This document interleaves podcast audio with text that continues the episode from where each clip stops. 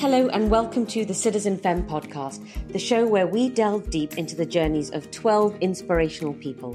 We are coming to the end of our series, and we've had some really inspirational women. In this episode, I am joined by the incredible Alice Temperley. Alice, thank you so much for joining us. Alice Temperley, um, I'm going to allow you to introduce yourself if that's all right. Yeah, Miss Alice Temperley. I'm really happy to be joining this podcast. Thank you for having me. And tell tell me, Alice, where are you now? Are you in Somerset? And now I'm in our beautiful new studios down in Somerset, and we relocated here at the beginning of the pandemic. And obviously, Somerset is home for me. I grew up here, I grew up on a cider farm just up the road, and I've basically split my time between Somerset and London for the best part of 10 years now. And I just took the opportunity, whilst I could, to um, be based down here, and I moved the whole studio and my team down here and I couldn't be happier to be back and I've made that that life choice. So I'm calling from Somerset. I'm in our studios and can feel spring coming and I feel just really happy that something good has come out of the pandemic. Wonderful. Gosh, how lovely to be. It must be beautiful there right now. Tell us about Somerset. Growing up in Somerset was um, bucolic. It was uh, we were grew up in the middle of nowhere on a, a cider farm overlooking the Somerset levels, um, and I have a very sort of romantic no- notion of sort of childhood and wanting to bring up my child in the same way. So you know, feeling the seasons and really knowing how you know everything in Somerset works and the, the farming and the, the lambing that we did. And um, to have the space, I just think is invaluable to to give to children, and and also really for my for my team and my work to be able to have more space and a different pace to be able to really focus on being creative. Um, obviously, you know the industry is a, a rat race, and we were all running really really fast, and I just moving back's kind of given me the chance to sort of refocus and have everything in one place. Our library. Um, and our atelier and making here and using local suppliers. So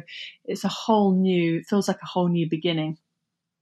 Were you quite creative as a child? So uh, yeah, we we grew up being creative and we were always making things. And we weren't allowed to watch TV. We had to be outside when it was uh, daytime and only allowed. I think at the age of eleven, we we managed to get a TV and and be able to watch it after school for a little bit. So we were always making things. Um, I made to sort of work around the farm or um, or making things with my mum. And my mum's a kind of source of inspiration really in my life. She's amazing at etching and potting and building mud houses and log cabins and um, and taught us how to use the sewing machine. And I think that kind of growing up in the countryside with hand me down kid clothes, I just wanted to cut anything that looked remotely sort of luxurious and felt good and wanted to make my own clothes. And then um, and then the sort of going to festivals and parties and getting lots of vintage pieces and altering them. And it was just a way of me being able to have my own expression and my own wardrobe, I guess. So we were always encouraged to make things. Um, and I think that's sort of the beginning of escapism through clothing and the way that they made you feel. Um, and then that kind of led on to when we did get a TV and discovering black and white movies and you know Edith Head costumes and realizing what kind of bias fabric did and how that made you feel. And I was always pretty much in trouble for either breaking the sewing machine or cutting up things that I wasn't supposed to um, have got my hands on. Beautiful shawls or um, things that my mother had that she treasured that I didn't, you know, question the fact that I wanted to cut them up, and I just, I just did it.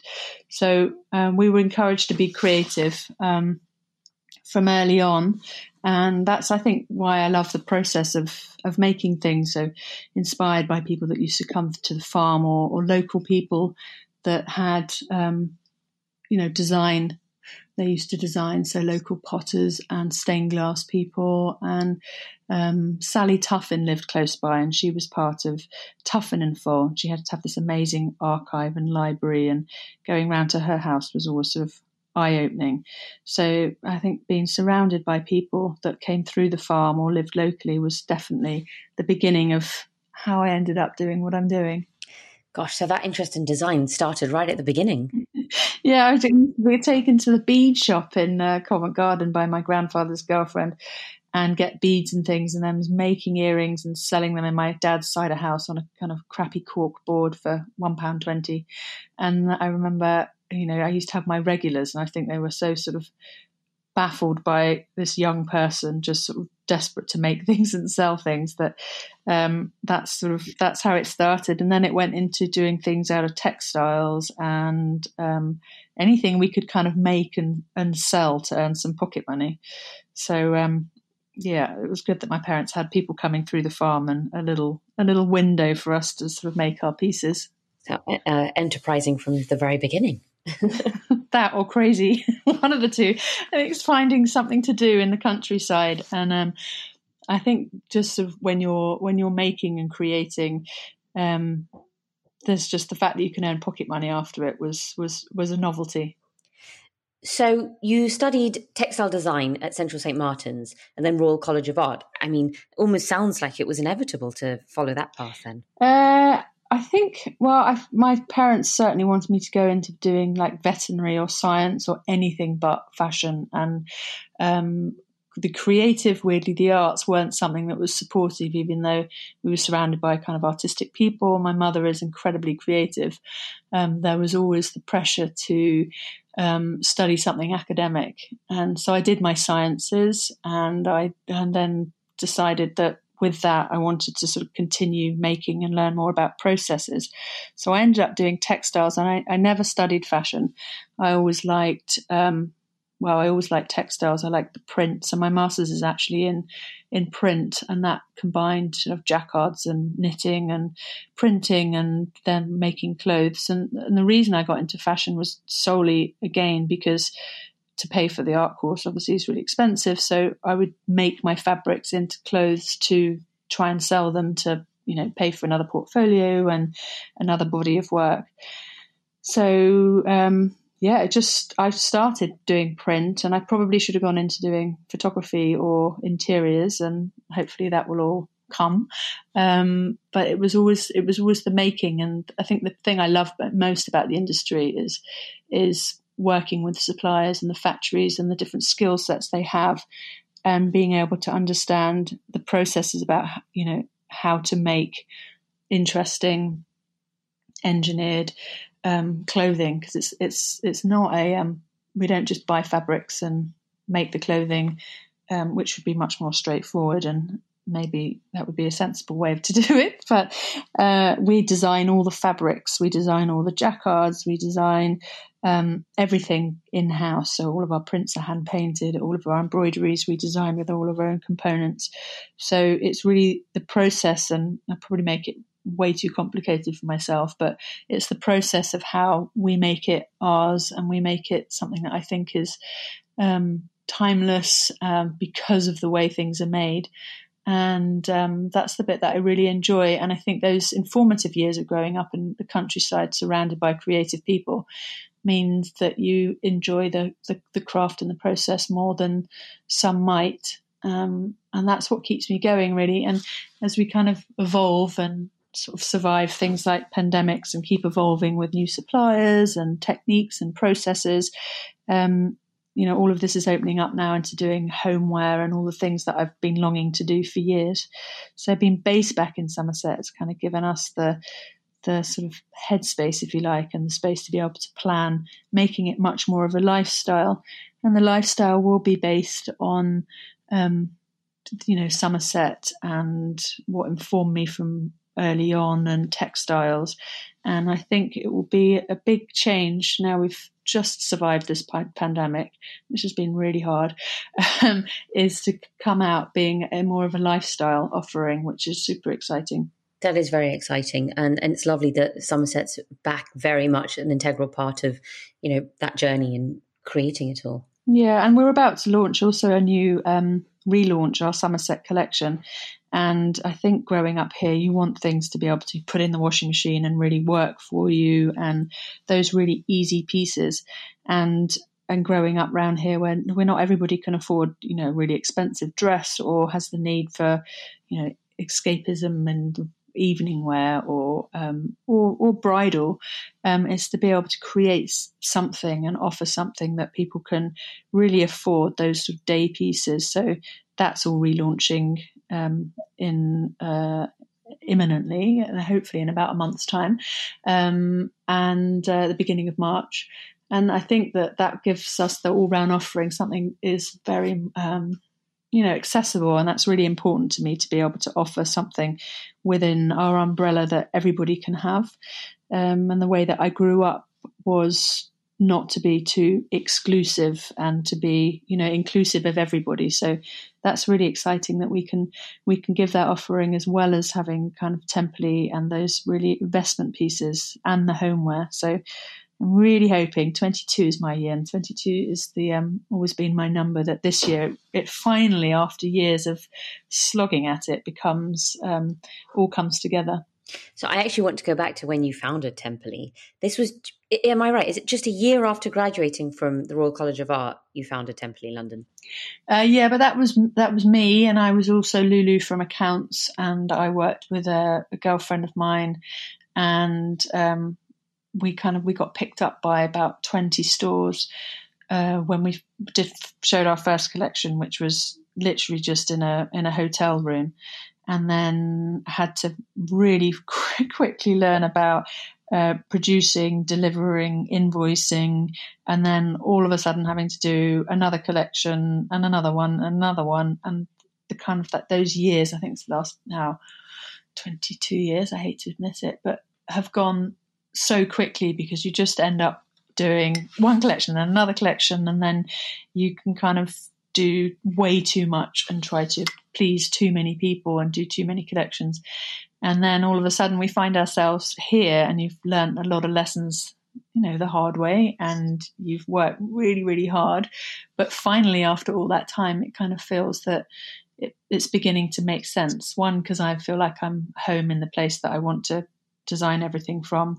And we've sort of been around the world learning everything and um, and that feels that feels good.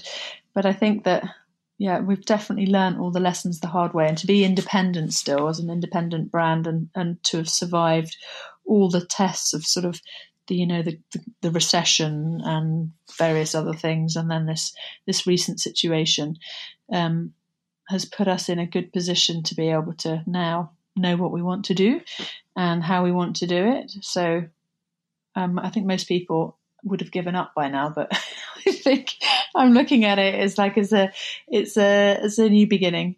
Well, I'm very glad you didn't give up because it's a thriving and a strong and wonderful brand. Um, what would you say were some of your highs and lows, or perhaps some of your learning moments from those earlier years, or even more recently, having gone through this awful pandemic? Uh, highs and lows, there have been so many of them. And I think that um, to begin with, it was like kind of learning about, um, you know, how to produce and to deliver, and then the next collection, the next collection, and the cycle of it all. And because I wasn't fashion trained, I mean, I'm really lucky that I was supported at the beginning. Um, I got amazing support from people from the beginning.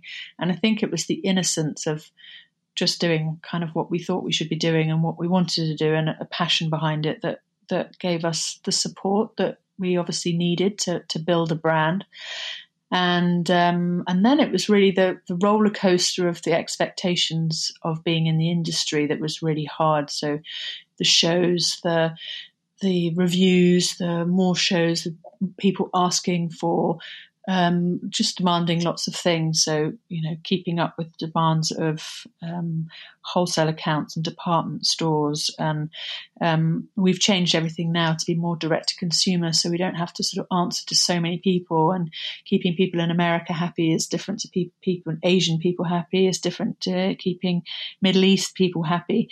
Um, and the challenges were trying to, um, expand quickly and keep everybody happy. And what I've kind of learned after all this time is that you do things that you make you happy, and then if you're enjoying it and it makes you happy, then people are generally gonna uh, like it. But I think that the trouble was just trying to keep everybody everybody happy. Um, and then and then also teams. That's that's also been a challenge over the years. Is you know finding the most brilliant people to work with and suppliers Um, and been really lucky that I've got lots of people within my team that have been with me for a long time and suppliers that have been incredible and loyal. Um, and challenges through, I think, through supporting each other through this pandemic. It's been like hell on earth with, with the sun, with, you know, shops going down, wholesalers not ordering, um, people with family problems with, with COVID, people not being able to come to work um, home working, uh, moving out of our Mayfair store, moving our studio. I mean, literally the list. If I wrote the list of everything that we've been through in the last two years, it's totally um, bananas. So I think the biggest challenge has been in the last two years, but also the biggest opportunity for growth realizations, new plans, uh, licensing deals that have been signed, which should give me the opportunity to do lots of different categories that I would never been able to do otherwise. Um, and you're constantly learning and you're constantly evolving with you know your fabric mills your manufacturers changing market more, you know, social media, whether it's uh, direct to consumer and your own website.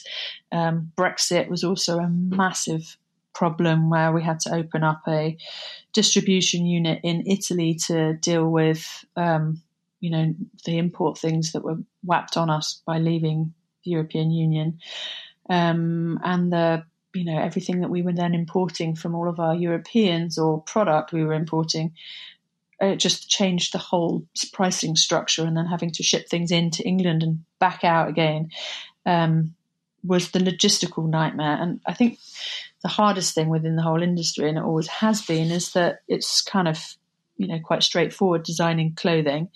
Um, and you know anybody could really do it if they put their, their mind to it but it's it's the processes of how you get things done and delivered on time and uh, the logistics behind it all um, that is the is the constant challenge. So, um, you know, moving our HQ and surviving Brexit and and the the frustrations with everybody for pandemic and team morale has just been a challenge that none of us could have ever expected. And and many times I don't think we even thought we were going to survive it because you just it was the unknown of of basically nobody was needing to go out or um, have weddings or parties or travel or you know go to department stores because effectively retail was kind of closed for seven months at least.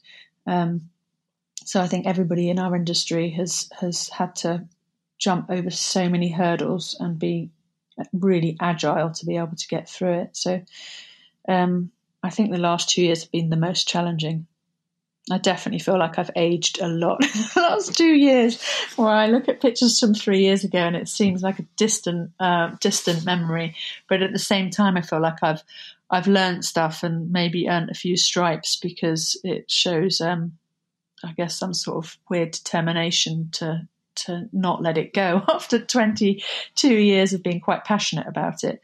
So I fought my corner, and I'm lucky to be sat here today. absolutely. I mean, two years has been such so tumultuous for so many people, um, and thank you for sharing all of that. It's, I mean, you've got uh, the pandemic, of course, and you've got Brexit, and all of these other factors that come in, which uh, are so mad that you've had to deal with. That everyone's had to deal with in the past two years. Is there particular lesson that you think you've learned since launching the brand, or perhaps in the last two years, actually? Uh, keep it simple. Keep it. Don't try and do too much. Um, try and make as much close to home as possible. So, my passion from moving back to Somerset was to try and make as much as we possibly can locally. So we're working with Fox Brothers up the road that do loads of amazing fabrics for um, tweeds and things for Chanel and lots of people, and they're they're here just near Bridgwater, and um, developing suiting fabric with them, and then making our suits in England.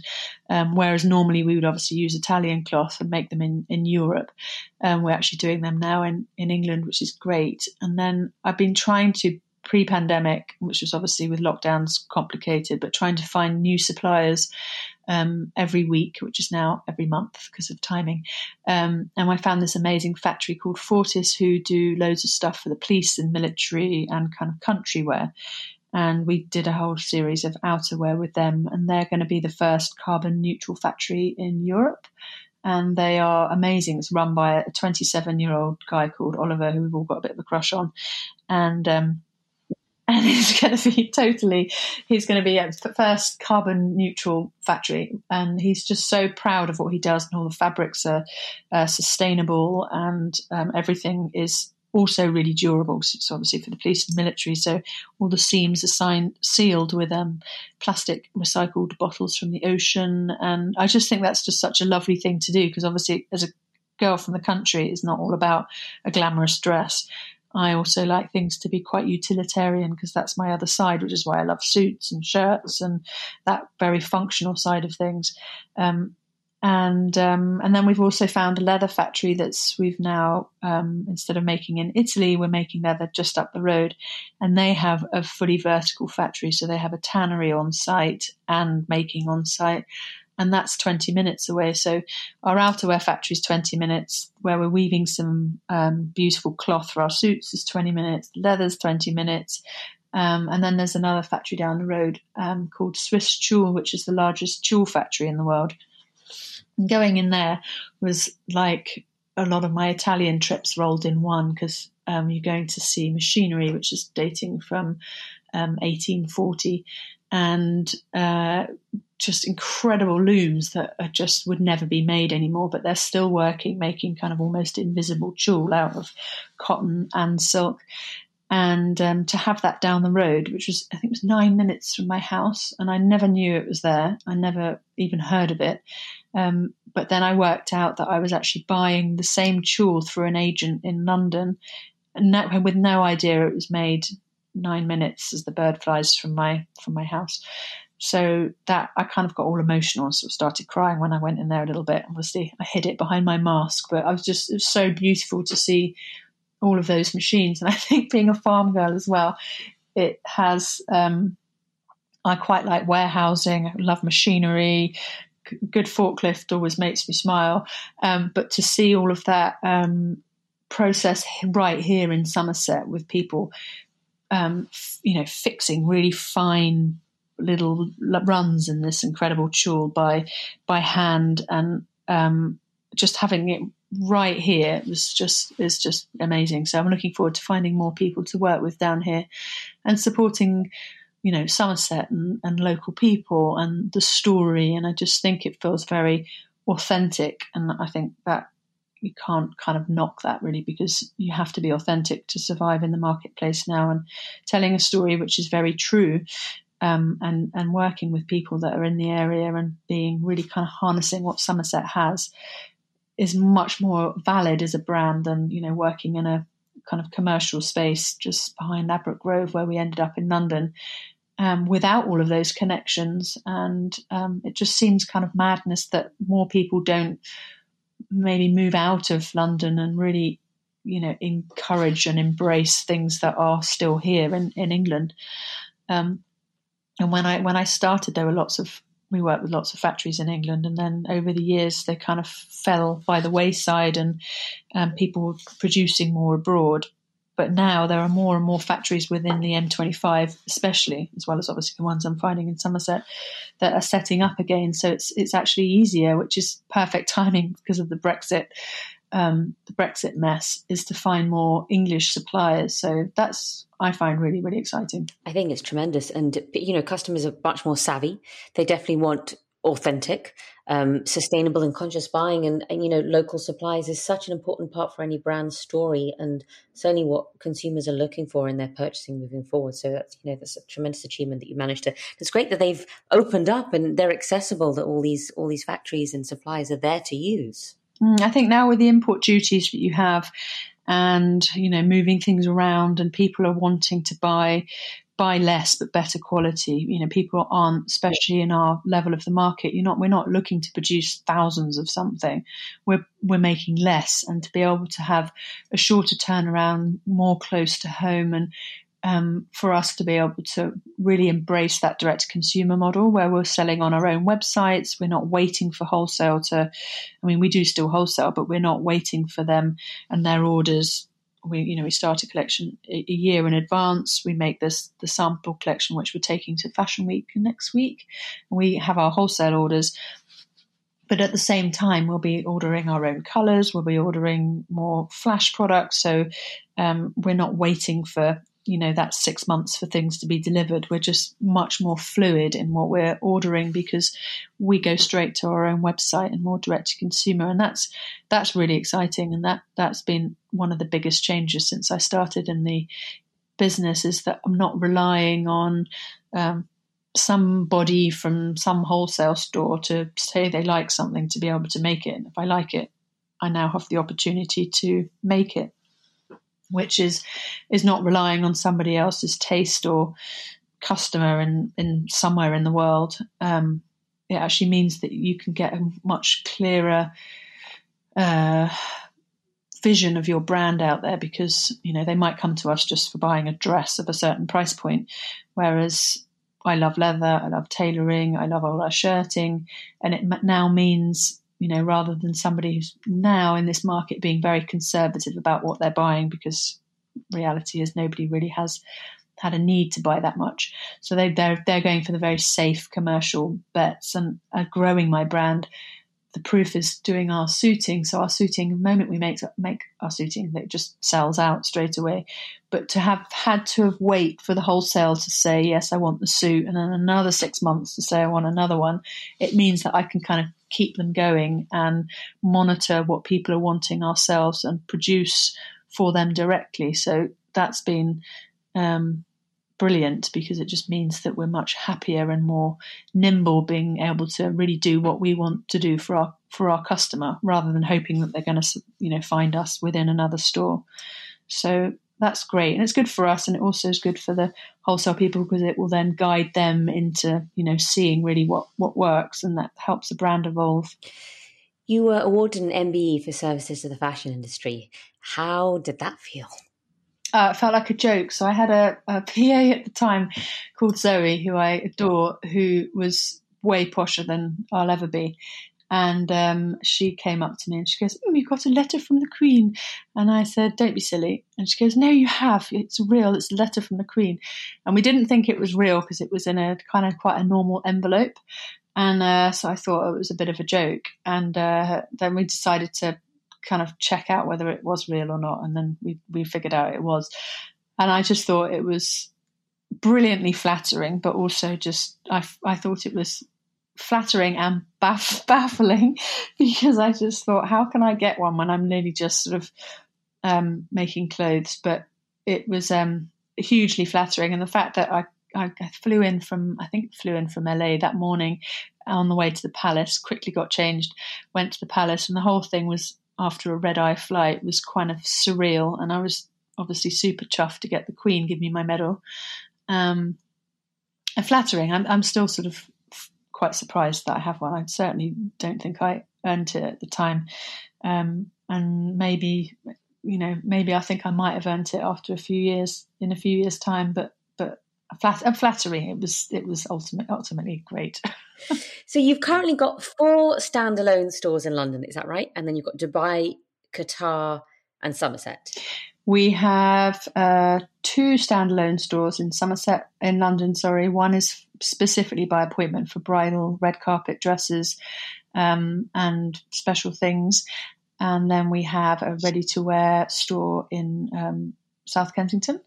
And I'm looking to open a new flagship in London. So I'm just looking at a perfect location where it can be very much the lifestyle element, mirroring what we've built in Somerset um, in London. And I think it's really important when you have one flagship is is has everything and it's exactly how I want it to feel, look, smell with all of the different collaborations we're working on. So that's really exciting that we're we're starting to look. Um, and then we have Marbella, which is great, very holiday focused, obviously. Um, the Middle East, which is a very successful part of our business, and we've had that there for quite a while. It's in the, one of the biggest malls in the world. Um, it's the total opposite for for me growing up in Somerset and everything I sort of stand for. But I but I love going there, and I just think it's it's brilliant that people dress up for kind of breakfast, lunch, and dinner. And um, and that they really kind of embrace that whole escapist side of our, our collections and the evening wear. That's that's great. Um, and um, yeah, so those are our main stores, and then we obviously wholesale in lots of stores, and then our website is a is a forever growing part of the business. We spoke about some of your ambitions for the brand moving forward, so the lifestyle element. Um, tell me exactly what you have coming up. Uh, we have lots of collaborations. I'm not sure I'm allowed to mention all of them, but we've got we've we've um, obviously done some jewelry collaboration with. We've done this amazing massage um, body oil with Oskia. We've done a papier wedding uh, collaboration for all the stationery. It's about 30 or 40 different styles of stationery for everything wedding focused. Um, and then we're relaunching our Somerset collection, which we are now going to sell globally for the first time ever. Uh, and it's going to have its own dedicated website, which is super exciting. So that's going to be very accessible and really be a kind of little sister to what we're doing in, in Temperley. Um, and that will mean that um, we'll have much more opportunity to sell in Asia and America. Um, so that's that's a whole different part of the business. Um, and um, and then home is the other thing which I've always wanted to do. Some sort of slightly always been obsessed with homeware. So on on the side, I kind of have a um, Alice Wonderland by Alice, on there as headpieces. I collect quilts that I make to order, beautiful lace panels that I make for people for their homes, and um, and then carpets that I made in Axminster Carpets, which is 20 minutes from here. Amazing, made in England, incredible machines again, um, and a technique that's exclusive to um, Axminster Mill. Beautiful carpets. So all of that I've kind of always done just as a sort of side hobby, and for my house and um, and we've just going to be launching something massive in uh, January 23. So we've been working incredibly hard for the last eight months on something that will be will be announced and launched um, globally in January. So um, yeah, we have to watch the space for that, but that will be super exciting. There's a lot happening I know. I'm sometimes when I sometimes weeks are really busy. Like last week was just insanely busy, running around like a mad person, and then uh, and then I ended up having a blowout on the M3 on the way home, which was just like the just nail in the coffin at the, like, the end of the week. And then I'm like, okay, this week is quieter, so just enjoy that time. And because in, in Somerset, I was felt so lucky today. I just went riding for two hours at lunchtime, and um, just to have that balance where if it's quieter, just take the time. Otherwise, I'm the sort of person that can just go and go and go, but then I work, put everything in, and then you have a bit of a crash. So now avoiding those. Now I'm in Somerset. There are so many things going on, and there are a lot of mood boards in action. But there's also amazing, you know, team of people behind it. So everybody's quite excited that out of this situation, we've kind of building something new, and they are all kind of about to be, all the projects are sort of about to come to fruition, and you can see them evolving. And I'm just really happy we made it through to be able to hopefully sit back at the beginning of next year, going, okay, we did it, and now this is this is you know it is a lifestyle brand. It's not just clothing. Um, but I think you just, you know, it's it's it's the work you put in, and I definitely feel like we've now put in the work. My final question for you, Alice: Why does fashion matter to you? Uh, fashion matters because it's a, a, feeling of um, expression, and I really do believe that clothes make you feel a certain way, um, and I design to escape into uh, another world, whether it's sort of fantasy mixed with reality. Uh, when people put them on, I, I do believe that it makes them feel a different way. And for when people give me that that feedback about you know what happened or the experience they've had in it or the enjoyment they get out of things, it kind of makes me happy. And I like the process, and I like working with people that actually make the pieces. And for me, it's not about fashion and, and, and, statement and the next best thing. It's about making things that people really love and you can have great experiences in them. You can tell stories in them. And when you put something on, you should be able to go, you know, on a journey in them. And I, I do believe that the things we make enable that for people. So um, I think there's a little bit of magic in everything. I hope there is. And that's why I do it. That was so lovely. Thank you so much, Alice, and such a wonderful way to end this chat. Where can we follow you on social media? Uh, I have uh, Temperley London, um, Temperley Bridal, which is um, all bridal things, which is will show lots of the collaborations coming up. I have Wonderland by Alice Temperley, which is all of my things that I'm making for the home, um, and then um, Alice Temperley, which is me. Oh, and Phoenix and Phoenix Studios, which is our which is our amazing HQ in Somerset. So if anybody's in Somerset and they want to come and see us, we have an amazing cocktail bar, a bakery, a really beautiful courtyard, and in the summer we're going to be opening a rooftop bar, and um, and that's where you can see our studios and our atelier where we do we use up all of our fabrics and. Um, and it's just a really lovely place to visit. So, if anybody listening to this, thank you for listening and come and see us in Somerset. Alice, thank you so much. I wish you the best of luck with all of these incredible, incredible ventures coming up and collaborations. Fashion Week coming up as well. Um, thank you. Thank you so much. Thank you. Thank you for listening. If you enjoyed this episode, please do rate and review us. Catch you next time.